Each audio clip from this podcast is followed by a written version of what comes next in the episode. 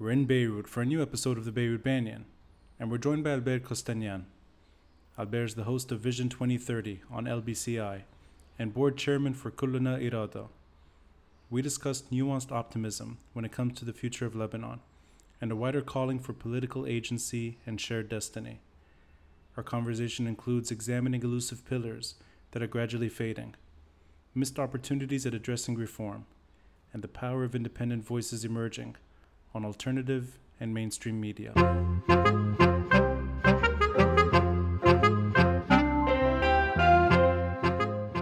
This podcast is made possible by the generosity of listeners and viewers like you.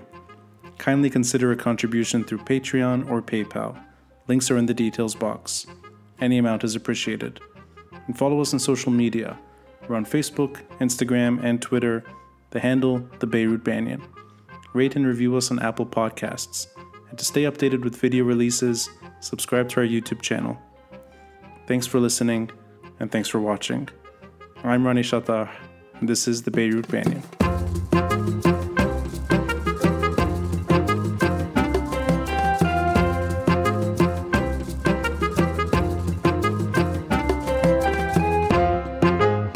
There's a few reasons why this is a thrill for me. Uh, the first is that I'm speaking to uh, the king, or at least the current king, when it comes to reflection and pontification, all things that are Lebanese politics and economics. So I'm a humble little servant in face of the emperor. That's first. This is recorded. This yes, is this recorded. is recorded. Of course, it's recorded. No, I won't accept that. I won't accept that. let's let's put it. Uh, your 15 minutes of fame are stretched very long. but in, in, in in real sort of friendship as well, I'm I'm very honored to have met you now uh, two times.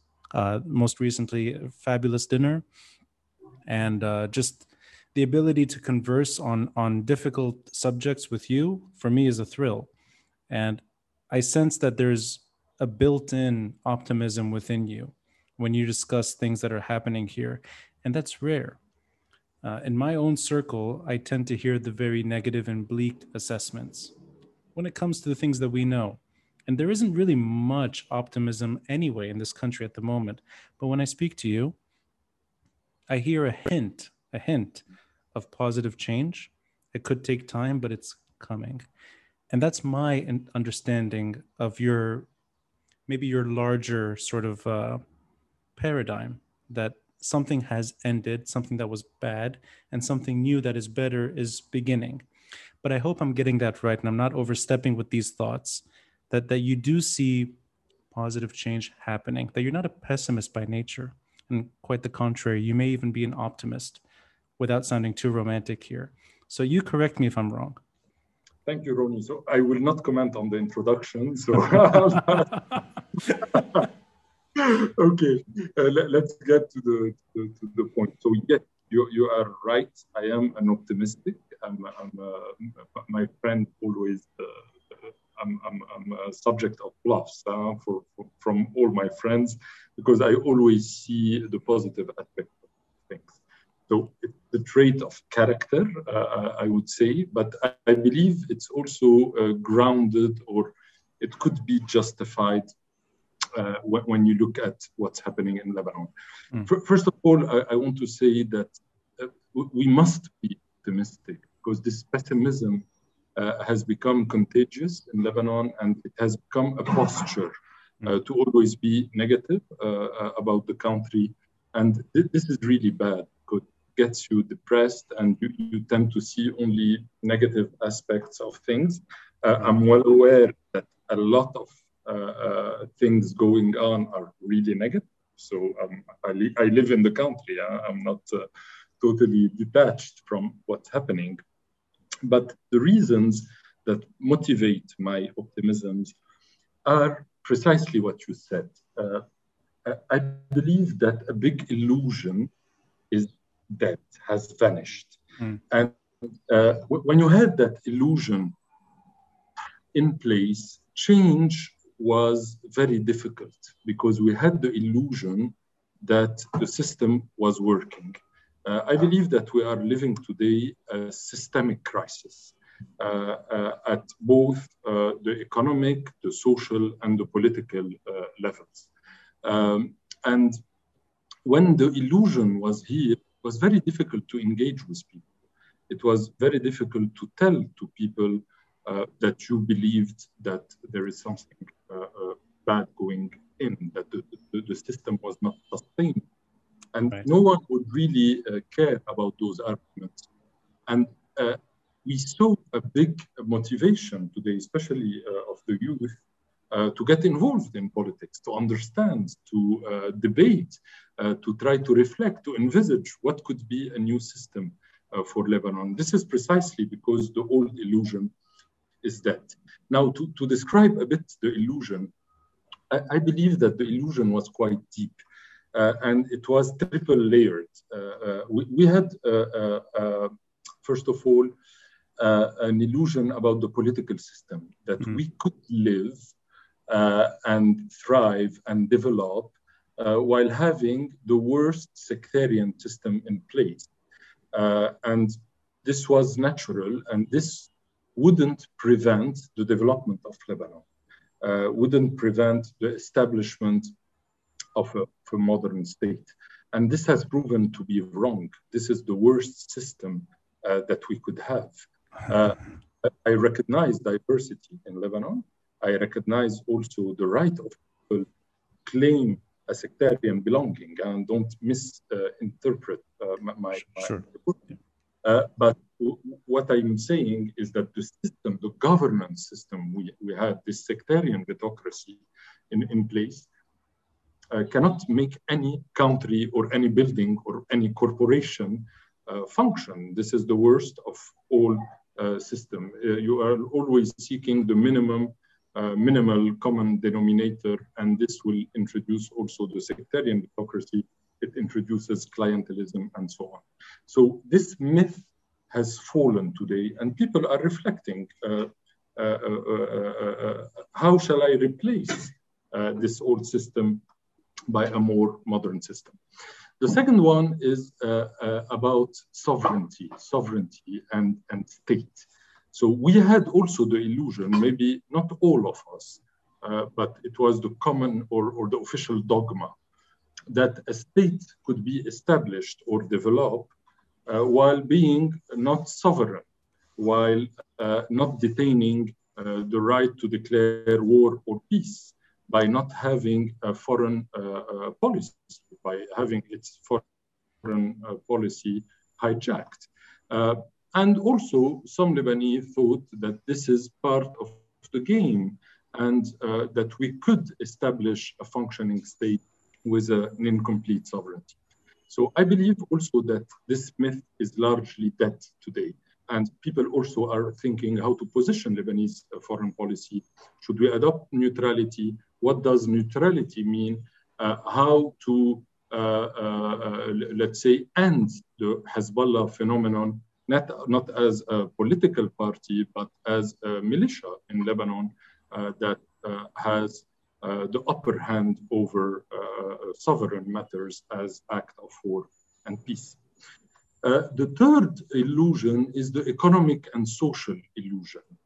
Uh, we also have an official dogma in Lebanon that is very unpleasant, uh, that is about the private sphere versus the public sphere. Yes. Let, Lebanon official dogma is that private sector can do everything and that you don't need any public space. And by public space, I mean everything that is public. It could be mm-hmm. from uh, a public garden, a public transportation, public electricity, public waste management, yes. public breathing space for this country, for the people. And we privatized everything. We even privatized the, the mindsets uh, of the people. And this was the official dogma. The excellence of Lebanon is within the private sector and private entrepreneurship, and that this should not be regulated. Uh, we ended up in an anarchy uh, without any space to breathe, to connect, uh, and this killed eventually every space for citizenship. So okay, this is maybe a long answer, uh, Ronnie, uh, and excuse me for it, but I'm, I'm very glad that those myths are, are today dead. Uh, and I'm very glad that a part of the population is engaged in thinking. Uh, politics is about policies, it's about designing the city. Uh, uh, uh and designing the, the interaction between people uh, and the public sphere. So I'm very happy today that I see engagement. I'm, I'm solicited daily and not me, a, lot of people uh, for webinars, for uh, sessions, interactions, you have applications, you have, so you, you have a lot of dynamism. And for me, a depressed people and a depressed country wouldn't show that dynamism. So I'm just acknowledging the creativity of Lebanese people and their eagerness to find solutions for the country and trying to transform that into a positive discourse and an optimistic vision for Lebanon. I think you eloquently spelled out uh, my whole uh, my life on earth as it relates to Lebanon, and I'm glad that you spelled it out in a way that's very easy to understand. Almost that there are pillars that are being unraveled gradually, and I like that you're using the word illusion. I think that resonates it's almost a, a facade. There was a false reality for decades, and we're now, in a way, waking up from that slumber. So I appreciate the way you spelled it out. Also, that you're able to, in a way, line up two things. I think first is the the essence of Lebanon, which is this very strange power sharing confessional construct and private enterprise, which is what we do really well, but able to offer some nuance throwing in their sovereignty and foreign policy. So there's a lot to get into. But before we go into that terrain, which is very important, there's something that we both share. You have obviously a, a vast audience, and and uh, you're far more appealing to look at than me anyway. But we've spoken to. Depends some... on the tastes. you know, you're right. You're right whoever uh, whoever you're dodging, you can send my way. I'll I'll sort of entertain them. No, but but a lot of these names are familiar to both of us. Uh, these are experts in the field, and I like that you even said policy, and that's the core of politics to offer policy and, and almost strategy for state building. A lot of these people are, are familiar names. They come with a lot of uh, intellect and and obviously they've well they've studied the issue and they're they're experts in the field. Is that part of what's shaping your hope in the future? Because and I ask you because I am feeling that, that yes. in, within my own sort of experience that the more I speak to these minds that are in Lebanon pursuing against the odds, the more hope I have, even if that's not coming from within naturally, but it, it resonates and it almost um, it's very appealing to say that there are people that are still trying against the odds. Is that a familiar experience to you? Absolutely. You, you really uh, hit the, the, the, central point that is also behind the, the, the optimism. Uh, the, the, approach uh, I took with, with LBC uh, in 2013 uh, was to focus on uh, emerging thought leaders, on, on some technical specialists, to give voice to those people that were voiceless. They were voiceless because po- politics was about nothing in Lebanon. It was about slogans, mere slogans, right. and it was about personal relations. So yes. I like you, we are allied, I don't like you. And uh, uh, politicians always, uh, you know, at the heart of their discourse is I had dinner with the, the other politician or I called him, and this is very who cares about all that? So to, to get back to what you asked, so yes, Lebanon as a, any country, uh, because I don't like also this very self-centered uh, approach about Lebanese being uh, extraordinary people. I, I, believe in all countries of the world, you, would find gems as you find in Lebanon. Sure. Uh, the problem is that in Lebanon, those people were completely uh, overshadowed by the ambient uh, uh, uh, politics, and that the contrast that exists between our lousy political class and talents we have, the gap is really very, very big. And that's yes. what astonishing. Yeah. Uh, you have financial experts, technical experts, energy experts, waste experts. You have experts in practically every field. And right. those people are not in power. Those people are not heard. No, one asked them or used to ask them uh, their opinion about how things should go in Lebanon. Uh, uh, so those people were not really opinion shapers. So uh, the more I meet those people and the more we try to expose them and very also honestly i'm not alone in that a lot of people are doing that you are doing that uh, the more i feel optimistic now there is a, a, a small also a transition those people not all of them but i, I believe that uh, uh, they should get more involved in politics uh, uh, for me, the solution to Lebanon is politics. Uh, politics is a noble art. Uh, politics is to put all those technicalities in, in, the, the, in the service of the community. Uh, so it's one thing being a technical expert, uh, it's another thing to promote a policy. and so th this is at the heart of our mission, is to try to shed the light uh, uh, on ethical.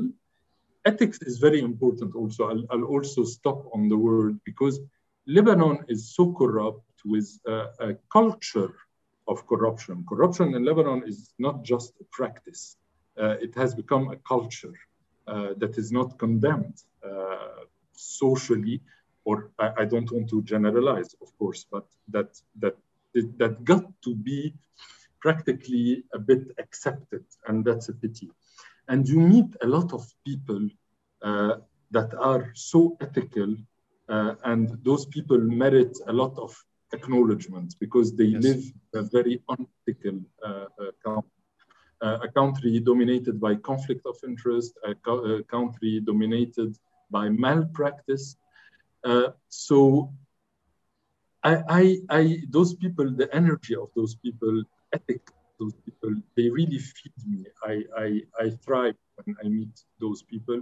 And i try always to uh, uh, engage them and to push them to be more vocal and engaged in politics because this is what we need i'll say this and i, I mean this from the bottom of my heart uh, you made it easier for independent voices that are promoting that ethical honest dialogue you made it easier for these voices to shine because it's not the job of just independent media with small outlets on podcasts or YouTube channels.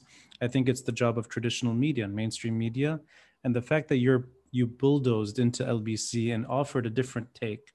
And fo- I I don't know how I'm not sure about the background story, but I, I do know enough now to know that you are heavily involved in at least determining what voices you want to hear and what voices you're not interested in.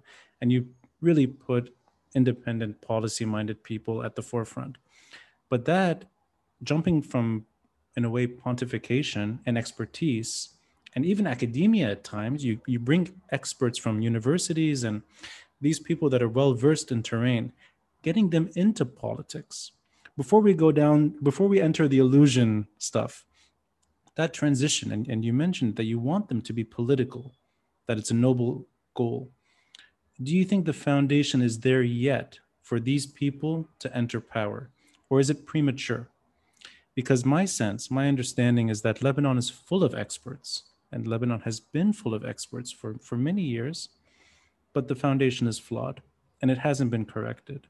So that an energy expert, let's say, actually enters the, the halls of power, or a finance expert is part of the central bank fabric or even socially minded person can can use that in politics beyond just talking and discussing and i hope i'm asking it right that that yeah because I, I still don't know if that foundation is there and that could be the reason why these people are not in power yes th- thank you Ronnie. it's a, it's a very important question uh, I, I, have two elements uh, or, or, two possible uh, answers. Uh, yes, I, be, I believe there is readiness or the, the, ground is here, but we are still not uh, really there. Mm. One, two, two maybe missing elements. The, the, the first element is to, to, to get uh, to the power or to, uh, yes, to, to get the power, you must claim it and you must there is a whole posture of saying i want to be in power and today they uh, this is very important today lebanese are very shy mm-hmm. Mm-hmm. even nascent party reformist parties uh, those groups uh, old or, or young or i don't know you, you have a myriad of, of young uh, older they still do not dare to claim the power. When you do not claim the power, you are not perceived as being an, a, a, credible alternative. When you do politics, the goal is to get uh, to power. Mm-hmm. Uh, if, if, you don't have this goal, then politics is completely useless. You shouldn't yeah. do So uh, I believe that there's still in our democratic uh, uh, education or scenery, uh, uh, uh, alternative parties and personalities still find it hard to claim that they want to get to power. This is a very important. I'm not saying that they will get there in a month or two or three. Right. I'm yes. the posture is very important. It's critical to be perceived as a credible uh, alternative.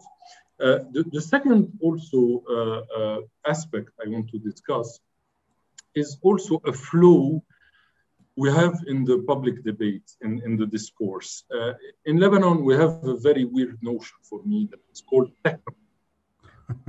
Technocrats are like a bunch of technical people, like alien, who would be parachuted, and you know, those are technocrats. So they have the answer necessarily. So you bring a technocrat he will fix the energy. You bring a waste management expert, he will fix the waste issue. This is a very stupid idea. They have superpowers that we don't they know about. Superpower. Yeah. And, have, so, uh, and this is deeply rooted in the uh, political discourse uh, mm-hmm. in Lebanon. Technocrat. We, we always hear about technocrat. Yes. What the hell is a technocrat? Uh, everything is about policy. So mm-hmm. you, you, can get uh, uh, five experts on waste, you will have five different opinions. Right. Uh, right. And, and, then it's a question of sensibility. It's a question of policy. It's a question of choice. There is no right technical answer. There is a political answer. Uh, uh, to have renewable energy in Lebanon is a political decision, not a technical decision, because contrary to what a lot of people might think, and here maybe the young people will say this guy is, is maybe a bit old, he doesn't know anything about anything. Uh, uh, renewable has pros and cons. Mm, uh, mm, there mm. nothing, uh, uh, no, uh, you know, choice that is 100% valid. It's a question of policy. So right. once we acknowledge that there is no such thing as a technical answer to our problem, and that you have political choices substantiated by technical reasoning, and that those people must claim power, and the political party, the nascent political party, must take a choice on technical issue and present their choices to the Lebanese people and claim power on this base, uh, I, I, believe we would have progressed a bit. You know, I'm I'm glad you're outlining it in a way that's unusual. I don't usually hear that that almost uh, accept responsibility, take and own it. And I think you're hinting at agency in a way that reclaiming what we lost, which is real politics. Yes. And, and I want to go back in time a bit. I know just general information about your backstory, so I won't try to pretend like I know more than than I I, I know little bits and pieces. Um, but we're roughly the same age, and and we grew up in mostly the post-war environment. probably probably have faint memories of the Civil War. They're not necessarily that fresh, but 1990s, I vividly remember, and I'm sure you do, that politics was really not there. Lebanon was managing a occupation, sometimes indirect, sometimes direct. And Syria's role in Lebanon, from my memory, really suffocated and more or less killed politics the way you're describing it now. And I'm curious from your side, those illusions that you described earlier, and we can go through them one by one. Let's talk about sectarianism. I don't remember that word having so much uh, charge and and almost uh, toxicity back then as it does now. Yet it's the same model. It's more or less the same model. And it's the same groups of people that live here. Yet it didn't seem like the model was to blame. People were pointing the finger Syria, Syria, Syria.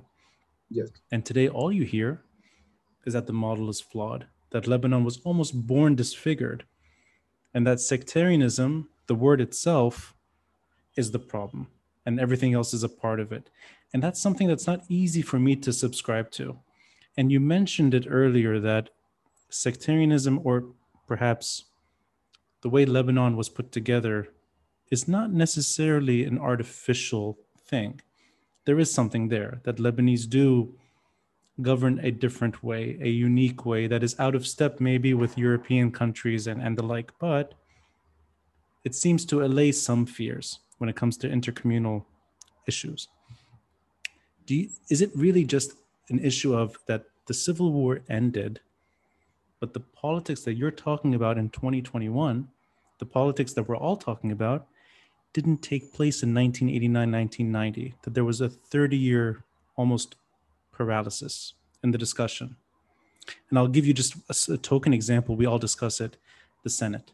That never happened. Something that could help the mosaic and then have a functioning parliament never happened. So is it the, in other words, is the illusion born out of the Civil War that didn't turn into something that could function with agency? Or is it deeper than that?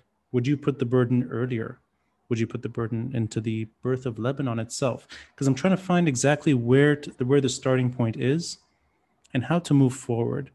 And these discussions happen all the time. And I'm wondering from your side if, if you see an actual line that you can say that's where the problems began, and whether or not that's an accurate way of, of looking at it. It's a, it's a very complex question, Ronnie. So uh, I apologize. To, no, no, no, no. don't worry. Um, to give you some elements of, of uh, uh, no, I don't see a line, definitely. I don't mm. see it. Uh, I, I believe that uh, the, the, the one of the aspects of, of the, the Lebanese problem is a mismanagement of diversity uh, and also uh, an identity problem that goes back uh, to very, very uh, far. Uh, I believe, I don't believe in a line, but I believe in missed opportunities. Uh, I believe that uh, throughout our, our history, uh, we missed a lot of opportunity after rounds of violence mm. Mm. to be honest about the root causes and to discuss uh, a sustainable system that would appease fears uh, of all the stakeholders of, of this yes. and also to produce a project that would uh, create a common identity. And uh, is that pre 1989 or is yes, that? Definitely. definitely. So, okay, so these these are fundamentals yes. right right yes I, yeah. I, believe that yes the birth of the greater lebanon in, in 1920 was already problematic was right by by one uh, uh, in the 30s you, you, had also a lot of discussions about that uh, uh sentiment of belonging and not belonging to, to the uh, newly created uh, country you had the first big flash in 58 that right. had yes. like from an alarm bell, but nothing serious followed that. No memory and no structural thinking was done after, after that to understand what were the root causes and how to uh, establish or to discuss uh, the establishment of a system that would uh, uh, uh like include, be inclusive of, of everyone. Uh, then in the early 70s, we, we, had problems, and then you had the war that ended up without any work on, on the memory, on why we had this war, why it ended, what right. are the lessons learned, how to move forward.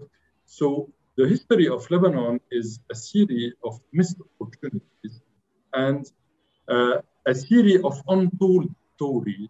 Uh, and also, uh, uh maybe what's always there is some sectarian fears uh, that are deeply rooted within each sect, but that are not vocally admitted. So in the public sphere, we always have this dogma or illusion that everything is perfect and we live together and uh, and and I believe that the, the founding or the recent myth uh, uh, of, of the Lebanese uh, uh, country, which is coexistence, is a very, very bad one. Because honestly, honestly, I do not want to coexist with anyone. Uh, uh, honestly, so coexistence is, is a very bad project.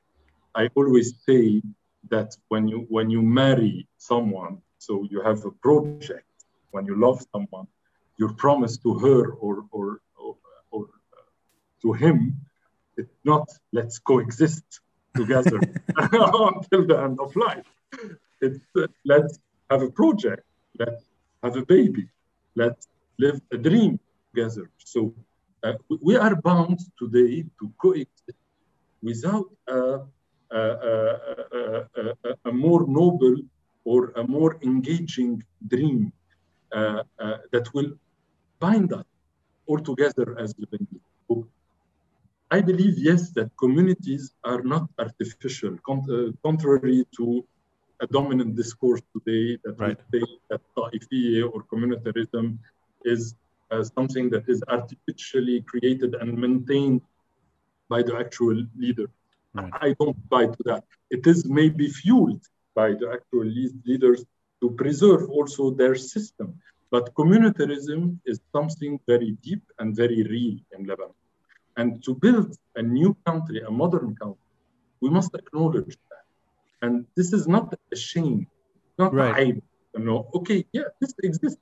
Okay, either we want to keep it like that and continue the lying and continue to live uh, in a system uh, that uh, is stabilizing and that is creating frontiers between community communities, or we want to say let's transcend all that together and build a common project for an extra layer of a Lebanese identity that will involve us all, but based on the recognition of communitarian fears that a lot of Lebanese share. Uh, so I, I, don't know if this is clear. Uh, no, no, but, it is, uh, and no, and the, it, it's clear. And the reason I emphasized 1989 was because I was trying to find the the point where this these issues could have been properly addressed. And the case in point, the way you describe sectarianism as something very old, the problems surrounding sectarianism predate the Civil War. Yes. And I mean, you're absolutely right. There were conflicts earlier. Uh, Lebanon was fragile at best. And the Civil War is probably the ugliest side of that story.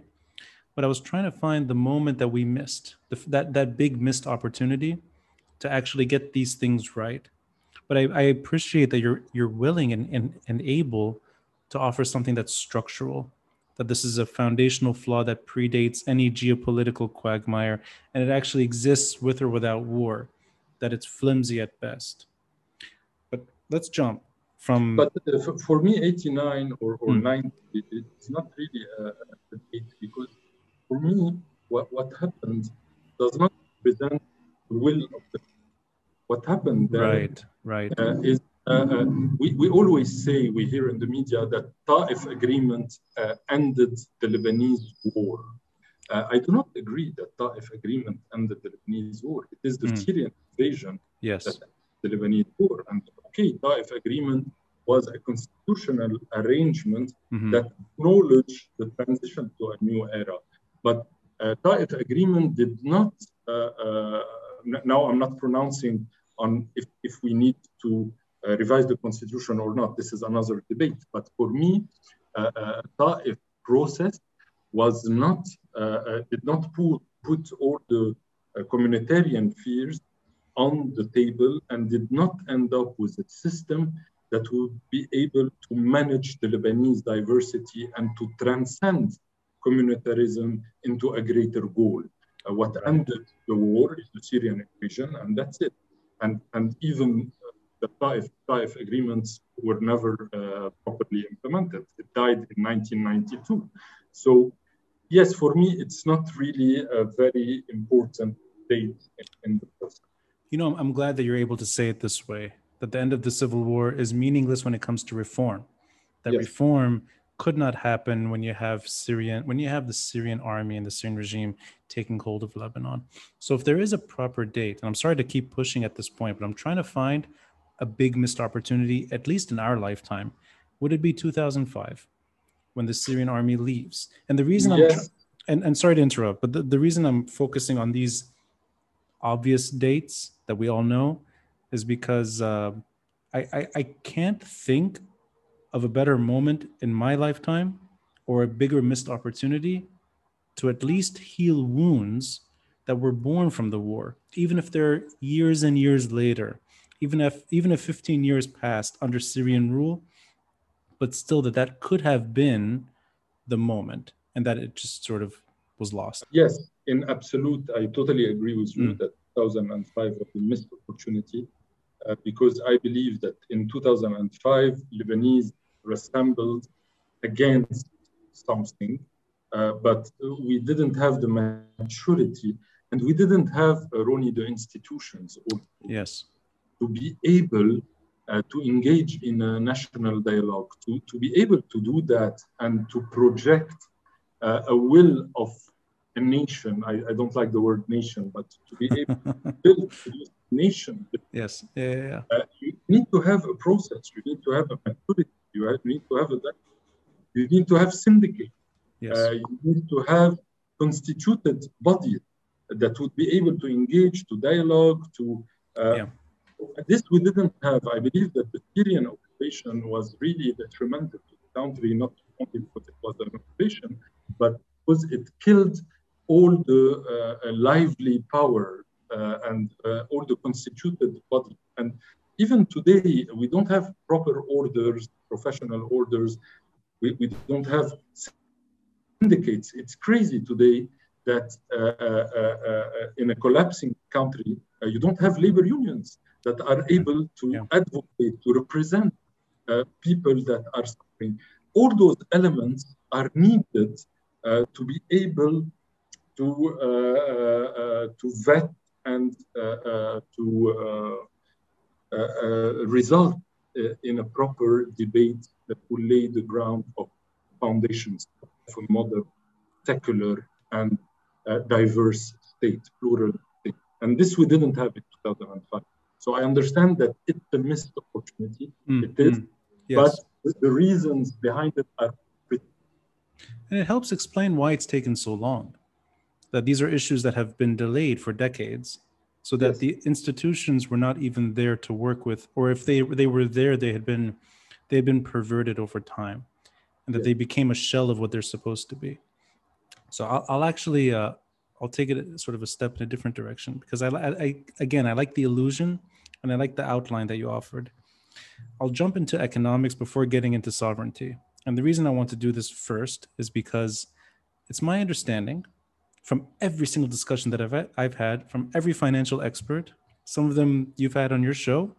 We know these people that, in their mind, in their sort of broader view, the economic problems are bigger than the political problems, or that the economic story does not always match the political one, and that you can have economic reform without jumping too deep into politics.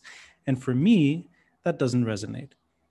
I see it as actually flipped that political issues will then help determine economic the economic story altogether. And from your conversations, from all these financial experts and everyone offering an econ everyone's an economic expert anyway in Lebanon today. So we everyone has a, has an opinion.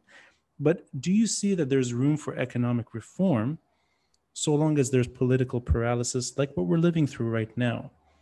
Or, or do you see it differently that it's still a political issue and that policies, if they're going to be born, they're going to be born from politics, not from financial experts or, or economists?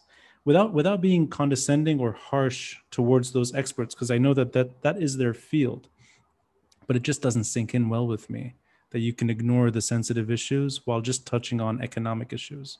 So, as much as you'd like to say on that, I, I will evade the question. uh, no, because I, I, really believe it's not a way.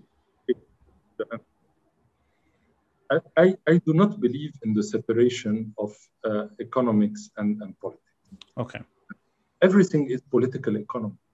Uh, mm. So mm. I, do not really understand the separation uh, between those fields.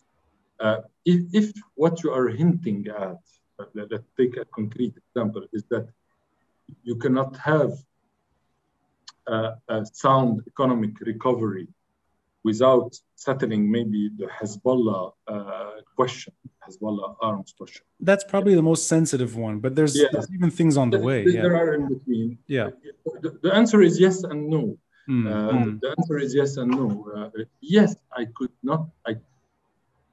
It's very difficult to envisage stability, long-term stability that is prerequisite for an economic development without settling the fundamentals uh, of uh, uh right of war and peace and sovereign decisions. But a lot can be done also. Uh, for example, Bank uh, Reform Act or to reform banks or to reform sovereign debt. You, you can pretty much progress on those issues without having to resolve uh, the whole, the globality of, of uh, the, the, Lebanese uh, issues. So to back to my initial assumption, I, I, believe it's unhealthy to separate. Everything is very linked. Mm-hmm. You should have a holistic vision about a political economy vision. Everything is interlinked. And you could progress on many fronts, maybe independently, but you will never reach the wider goal uh, without progressing enough on the two or three fronts that, that we mentioned. So the two are married, that they're then they're, you cannot separate them from each other, in in, yep. in any in any uh, in any real way that you have to tackle them at the same time, and that they impact one another. Yeah. Because because I the reason I was a bit harsh against or trying to be a bit sort of blunt is that it seems impossible to me, at least, to avoid politics in this country. And yes. that that's likely because we have a failed state to a degree, or at least a collapsed state, mm-hmm. so that there's something structural that is off. And the structure matters when it comes to all other issues. But I but I I share that sentiment that you're right, you can't talk about economics in Lebanon without without it being politically charged anyway and that yeah, maybe the, the right definition is uh, sovereign issues, not politics, because economic right. But maybe sovereign issues uh, is a more appropriate definition in my sense. So, yes, there is a link between sovereign issues uh, and uh, economic uh, and economics uh, in the country. Right. The link is not a perfect link. You you could, I believe, progress on the economic front uh, without necessarily resolving uh, everything on the sovereignty uh, but of course, you will not reach the perfect different without having a holistic solution. Well, that's the perfect segue to sovereignty. That's my whole experience with post-war Lebanon is fighting for Lebanon's sovereignty. And sovereignty, whether it's against Syrian occupation or in today's climate, it focuses primarily on sub-state issues, whether it's Hezbollah now, could be something else later, but that that is the big story right now. And it seems to be not at the front of these discussions, even if it may be actually it may be the most obvious stumbling block to reform, but it doesn't seem to always get that traction in, in, in broader debates. And I'm curious from your side, and it's a big question and it's just an individual take. Do you see this as something that is paramount? Meaning, what we were familiar with, Lebanon as a battlefield for conflict, or at least hosting components of that conflict or even for that matter, Lebanon being able to withstand a proxy army like Hezbollah and trying to also reform. In your mind, is it possible to actually fix this country while ignoring that issue? And the reason I'm asking it is because that seems to be the debate. And it's split. And when I when I say debate here, I mean mostly opposition camp or at least anti-status quo, that there's a divide when it comes to tackling this issue. And I won't ask you where you stand on this divide. That's not really maybe a fair way to ask it. It's more that do you see it as possible to begin with? And if you do, what exactly could be touched on while ignoring this geopolitical story? And I'll say it up front, and I'm, you know this about me, and I've said this 259 episodes before yours, that I just I don't see any way around it that Lebanon will continue to crumble and collapse so long as this story is not addressed. I, I, I fully agree with you, and it's not uh, mm, yeah. I, I, am vocal enough uh, on this issue yes. Uh, while not being aggressive, because mm-hmm. Uh, there is a, a, thin line uh, between affirming what you believe in and maybe aggressing other beliefs. So mm, yes. No, I, I, believe that this is a, a paramount issue uh, uh, on the basic. Mm. you cannot have country that, that is not fully sovereign, not have country while you have a militia that's violent, there's violence in the internal uh, political sphere that has exerted uh, in many on many occasions.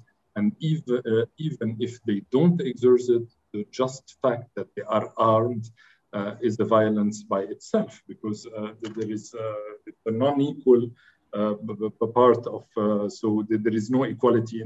When Hezbollah vetoes something or pushes for the election of a candidate, for example, for the presidency of the republic, it can uh, stop the country for years because it is armed and it is a regional power. is speaking here. It's not just uh, another political party uh, that being vocal about uh, its So I'm, I'm very clear on that, uh, that there is no, uh, for me, any, any confusion. Uh, the nuance, and not a nuance that I'm, I'm, introducing, but maybe the matter of reflection yes. that I would like to, to use here is that I, I believe uh, from intelle- an intellectual uh, point of view that there is a link between that and the other two aspects because you like this framework about uh, social pact and constitutional arrangement. I believe there is communication or there are links between the sovereignty issue and uh, also the way this country is governed and uh, what is exactly the social pact mm, uh, mm. in this country from a perception matter. So uh, I always tend to always to reflect on why is uh, the Shia community or a majority, I don't know if it's a majority or a substantial part, because I didn't do any research on stat- or statistics on that.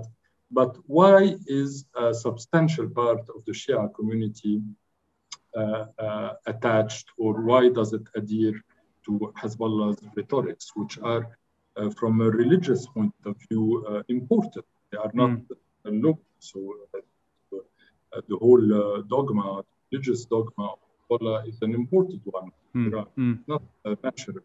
Right. in Jabal Amel, know that history and tradition.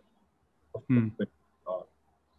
So, uh, question mark on why does this community uh, adhere to that? And maybe there are links to the social pact uh, maybe there are links also uh, to constitutional arrangements. Maybe this community uh, has a perception. Is it true or not? It's not for me to say. Uh, as long as the perception is there, uh, it must be treated. that it didn't get a fair place in the in the government. It was maybe left alone to face some dangers. so uh, I, I, respect the history of each community of mm. Lebanon. And beyond the mere condemnation, because I condemn it very vocally, and I repeat my condemnation of everything that Hezbollah stands for uh, in, in its arms uh, and also in its rhetorics and uh, ideology. I, I, do not agree. Yeah.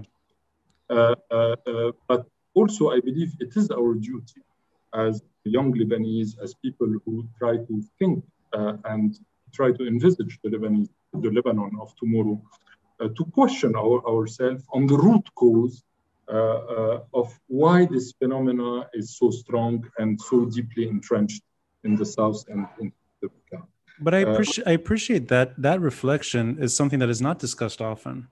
Yes. It's look, looking at it through the social pact, or at least the, the flaws within it. I think that's yes. actually a nuanced take on reform being able to alleviate some of the appeal towards yeah. Hezbollah, right? As opposed to the geopolitical story, something more within. Absolutely, absolutely. Yeah. So uh, I believe also uh, we, we, must address the, the, the, levers that we can uh, have impact on. Right. So as Lebanese uh, today, as an individual or a political party or an advocacy group, uh, I don't have a lot of uh, influence over the Iranian policy, or I don't have a lot of influence over the US policy. But what I can do is to engage in dialogue, uh, right. not to consider those people. Uh, the, I'm, I'm, talking not about Hezbollah as an organization. I'm talking about the individuals, the supporters, the sympathizers, not to consider them as enemies.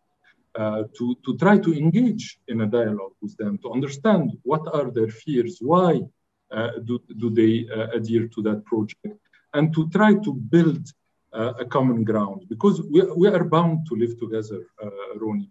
And we are bound not only to coexist, because coexistence, as I said, bound to we are, are bound to generate something bigger together so I believe it is our duty. I don't like this word uh, as intellectual. I don't consider myself as being one, but as people who think, who read, who question, uh, uh, to go maybe beyond the mere condemnation and to try to understand more the root causes and to try to build uh, on that, but without making any compromise on the principle. Right. Uh, uh, the principle of condemning everything uh, that is extra state, every militia, every use of verbal and physical violence is sacred for me. You cannot compromise on that. This is a line of defense. But apart from that, you can engage, not necessarily with the organization, but with. In terms of principles and holding them dear, I share that sentiment fully. And I think the appeal of mass media in your position I think that's where the power is. It's in persuasion and yes. trying to at least address the issue in a constructive way. And yes. you're you're doing that weekly. And I think there is an audience for it on, on all sides. And I'm I'm I'm I'm sure that it may not translate into much when it comes to the geopolitical story. And you said it right. I mean, you don't have Rob Malley or Javad Zarif, you know, on your WhatsApp list?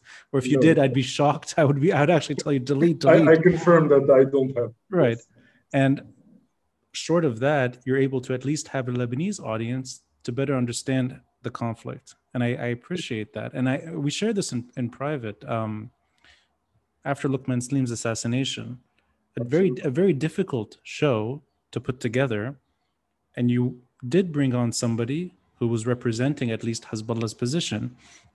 And it's it's it's very sensitive, it's very very difficult, but the show was tempered. It was very civil and you let the audience decide who has the better approach and, and the healthier opinion. And you did it in a, in a masterful way. So I really appreciate that. Ronnie, th- thank you for that. I just want to say something that is quite dear uh, to me. Uh, I believe everything I'm saying uh, to you here is in my personal capacity.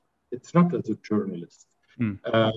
I, I, believe that a journalist's duty is to be impartial. Uh, we all have our opinion, mm-hmm. and it happens that I have very, uh, you know, documented or not, but I have very uh, strong opinions about a lot of issues. But when I am uh, uh, uh preparing a show, uh, choosing my invitees, directing or running the plateau, I, I, totally forget about my opinions. Mm. not my agenda to promote my own beliefs. I'm not the judge here. And this is uh, I'm saying it because in Lebanon, the practice of journalism, uh, it's not a criticism, it's just an observation, uh, is very elastic and uh, accept uh, uh, for journalists to have strong political affiliation and accept that journalists are vocal about it and that journalists tend to substitute to public judgment and then right. yes. their own. It, it could be a vision. I, I believe it's more also, it's maybe an American school. I don't know if it's correct. I, I don't really know very deeply the American culture, but I believe it's tolerated in a practice of journalism in the United States. I come more from a French school. Uh, I did not study journalism, but uh, uh, I, of course, was a, a an observer. Uh, and I believe that a journalist uh, should be uh, really, or tend to be, or try to be really neutral. And it's a matter of ethics. So for me, after the assassination of Ahmed Slim, that deeply moved me. Uh, and maybe I have an opinion uh, about who did it and what is the background. But I believe it is my duty as a journalist to stick to stick to fact and to give everyone an equal share uh, of audience and to let people be the judge and to moderate it fairly, even against my own beliefs. And this is the trick of, of journalism. And it's my own understanding. So I'm, i did not learn that. Once again, I'm not a professional journalism, but that's the way I understand uh, uh, this uh, it's a fine line between defending what you hold dear, your own principles, which matter the world, and allowing a voice that completely goes against those principles without letting it interfere with the quality of the show. And I think you managed to do that in a, in a very, very uh, digestible way. I watched the whole thing and I, I mean, I was able to. You were not shocked. You were not shocked. What I what I did notice, and this is subjective opinion is that the the other guests were also so calm and so diplomatic where they didn't need to be all the time and that may be part of their charm part of their charisma is that they yeah. withheld their own emotion and at mm. times it did get a little touchy a little sensitive but it never it never uh i, I appreciated the tone and that that uh, episode also knowing that Jad Ghosn is part of the show, that he actually helps edit it, I, I assume, or he, he's at least part of the production in the background, motivated me to actually go on his show later. That yes. I trusted his judgment, eh, somebody I don't necessarily agree with, could yes. have fundamental disagreements, and we aired them out, but the yes. temperature was at the right level the whole way through. Absolutely. There's something there in terms of persuasion. I think you can talk about those sensitive issues in that format you're doing it in a, in a very appealing way with a vast audience. Jad Ghosn has his own independent platform, but he's doing it in a very eloquent way as well. And he allows people to disagree, which I actually enjoy. He doesn't he doesn't push back in a way that's that's offensive. Quite the contrary. Albert, I want to wrap it up with something that is fundamental to the story. It's something I, I perhaps could have brought up at the beginning, but I saved it for the end. You're you're a Lebanese citizen uh, in a way navigating your own path in this terrain. And when we first met, the first time we met was, I think, 2014 early 2014 at Sami Gemayel's home. So there was a dinner, and I think it was just the three of us. We're sitting and talking. Um, it's funny that the conversations haven't changed much, but it's a familiar conversation. Since the 50s. Uh, right, I- yeah, you put the same people exactly. They're always having the same discussion, and it's actually it's quite depressing in that sense. But I'm curious from your side. I know that I know that in a way your career has has evolved, and that well, in addition to being a, a good friend with Sami Gemayel and also his own shocking experience losing his brother, Pierre, and being sort of thrown into the spotlight. Yes. And your capability to know what it's like within a political party in Lebanon that's old, uh, that's deeply rooted, that has a very strong foundation. You've you've succeeded, I think, in, in being an independent voice and also acknowledging that you have a friend, a, a, a good friend, who's now de facto leader of a political party that is reforming as well, and how you're able to juggle that. And I don't mean it in a sort of very, um, not bigger than what it sounds, more that is this the future for Lebanon in your mind? Being able to, in a way, chart your own path on your terms, that it's more independent in a sense rather than collective, that you're allowed to express yourself and also agree with a political party when you do so and disagree when you don't nothing is tying you down necessarily. And I hope I'm asking this right. Just yes, own, you, are, you, yeah. you are, you are perfectly right. It's a very legitimate uh, question. Uh, so the, the, my relation with, with Sami Gemayel is, is a very uh, um, personal relation that goes way back. Uh, and maybe this is an element of uh, Uh, so I did not meet Sami on the late uh, in, in, my life. Mm. we met at the bench of school at this high school. Right. yes. So we were very friends. Um, um, it was I don't know how we call in English. It was the second. second. So it the pen pen ultimate year in, in, in school and a friendship developed uh, based on common interests and common uh, understanding, uh, understanding of things, and a profound respect uh, also. I have a lot of respect for him because I know genuinely what he does stand for. So mm. I, I, really mm. know the man. You know how we say that uh, when you know someone his childhood or uh, early adult life, you know really his interior. And I, I know really uh, his deep motivations of the country. Uh, I know that he is tortured uh, to see the country in such a such a shape. So I, I believe he has a very noble um, mission or understanding. and this is what I, I care about. I care about mm. the genuine his genuine mission. Now we agree and disagree on a lot of things, uh, right. but uh, the, the anciency uh, or the, the how that the maturity in our relation and this old friendship and the respect because he knows also i believe what i stand for and i know hmm. what he stands for. So there, there is no judgment no conflict no appropriation. So when i chose to um, have my own independent path uh, and my own career it was not necessarily something against him or against the party. Right, uh, right, right. We kept the friendship intact, and you know, in in life, uh, uh, you could diverge, or each one could have his own path and his yes. own affinities. You you evolve, uh, but the most important thing is to keep the friendship intact, and this is based on the knowledge we have on the intentions of, of each other. Albert, does it come down? This is helping me to manage all, all, all, that in a very good way. When I interview Sami, it's very uh, I know the guy inside out. Right. Yeah. And, and, there is a line that I would never cross. Uh, I would never use something that I know about him uh, because of our friendship that I'm not supposed to know. Right. Uh, yeah.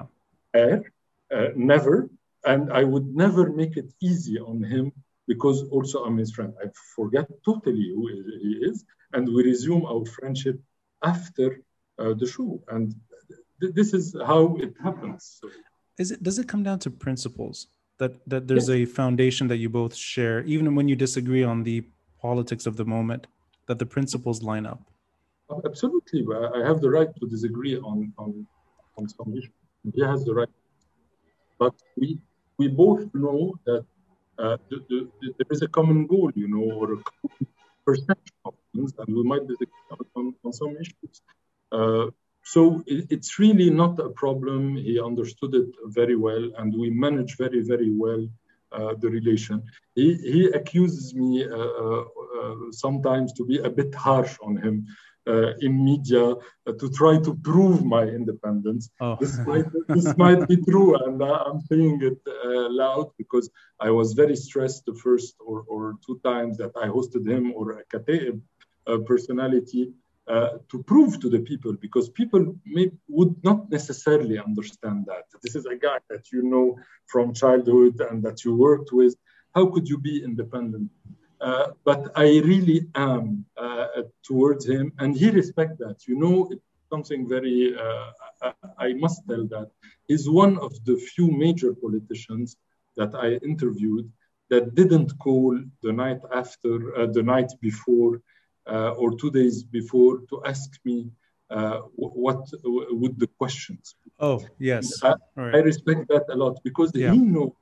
Uh, I, I don't believe it is his uh, his principle to do that, but regardless, he knows that I, I will not. Uh, this will be something that I would be uncomfortable to do.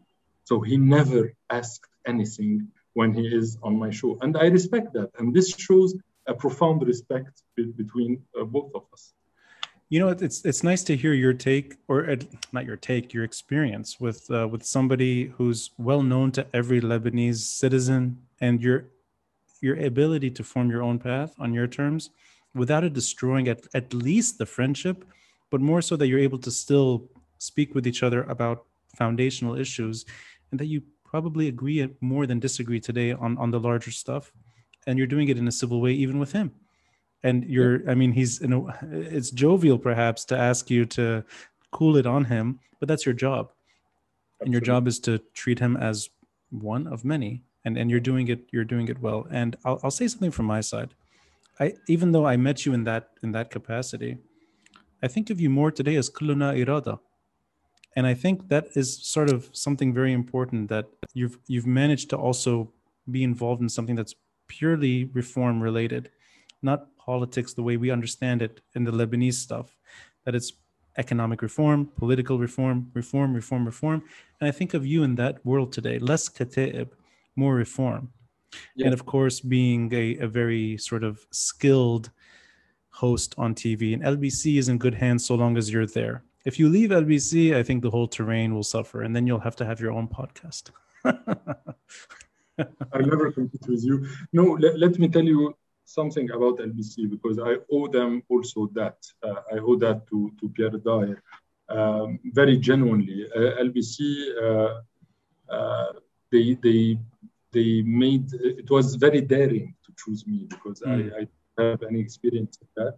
And what's more daring is the, uh, the vision they had of creating an independent uh, show focused on content not necessarily on, on ratings. Uh, and I owe that big time uh, to, to because they, they are betting on youth, on, on some content, on, on a vision for tomorrow. And this is something really great. And it was before the collapse. Uh, right. So yes. we saw that happening. Uh, and it's not necessarily a show oriented towards rating. Now we are getting very good ratings after the crisis. Right. Before the crisis, it was a confidential show.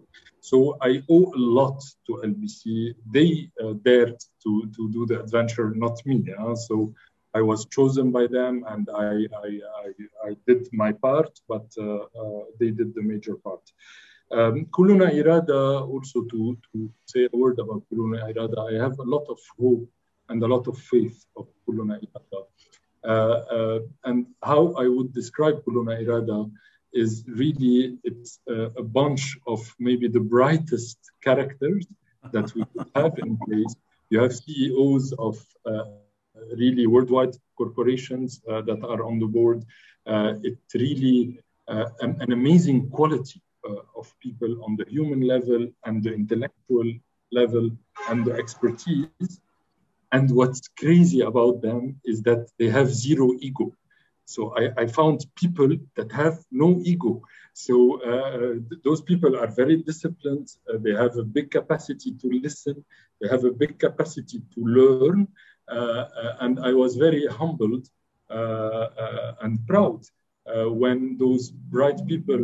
so my, my curriculum is, is really nothing compared to the to the, the, the members of Kulluna Irada and they have elected me to be uh, uh, the, the, chairman of the board. So it was a big honor for me to work with egoless, uh, bright, diverse people that have really absolutely no personal agenda. They right. just want to give back uh, a bit to the country because they succeeded all in their professional, intellectual life. And they are putting the mission and the content at the heart of the engagement. And this is, this is where our path is crossed because I believe in the content. I believe in in the depth of thinking. Uh, and this is the core mission of Kulluna Irada, is to try to shape a modern Lebanon, uh, a secular Lebanon, an equal Lebanon, a functioning uh, uh Lebanon, uh, deeply rooted in the Lebanese traditions. We are not here to create a Switzerland. No, we acknowledge the reality, but we want to move uh, Lebanon to where it belongs and that is a modern state because this is the aspiration of the Lebanese people. So thank you for giving me the opportunity to talk about Kulluna Irada because I really believe it's a fabulous group of people that uh, are trying to.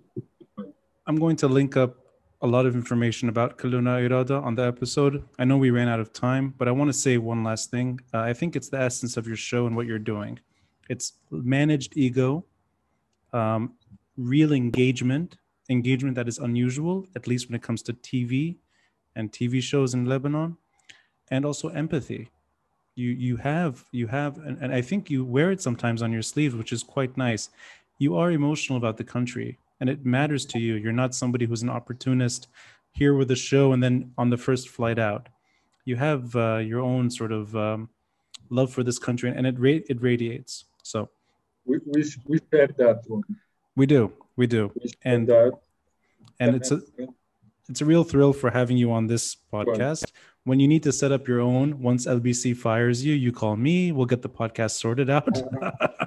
I'm just joking. I'm kidding. We'll do it together. Yeah, we'll get Jad as uh, he'll give him a job as well.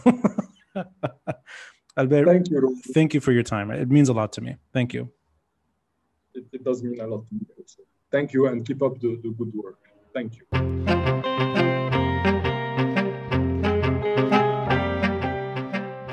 Thanks for listening and watching, and a friendly reminder to support this podcast by contributing through Patreon or PayPal. All links are in the details box. Until next time, I'm Ronnie Chatah, and this is the Beirut Banyan.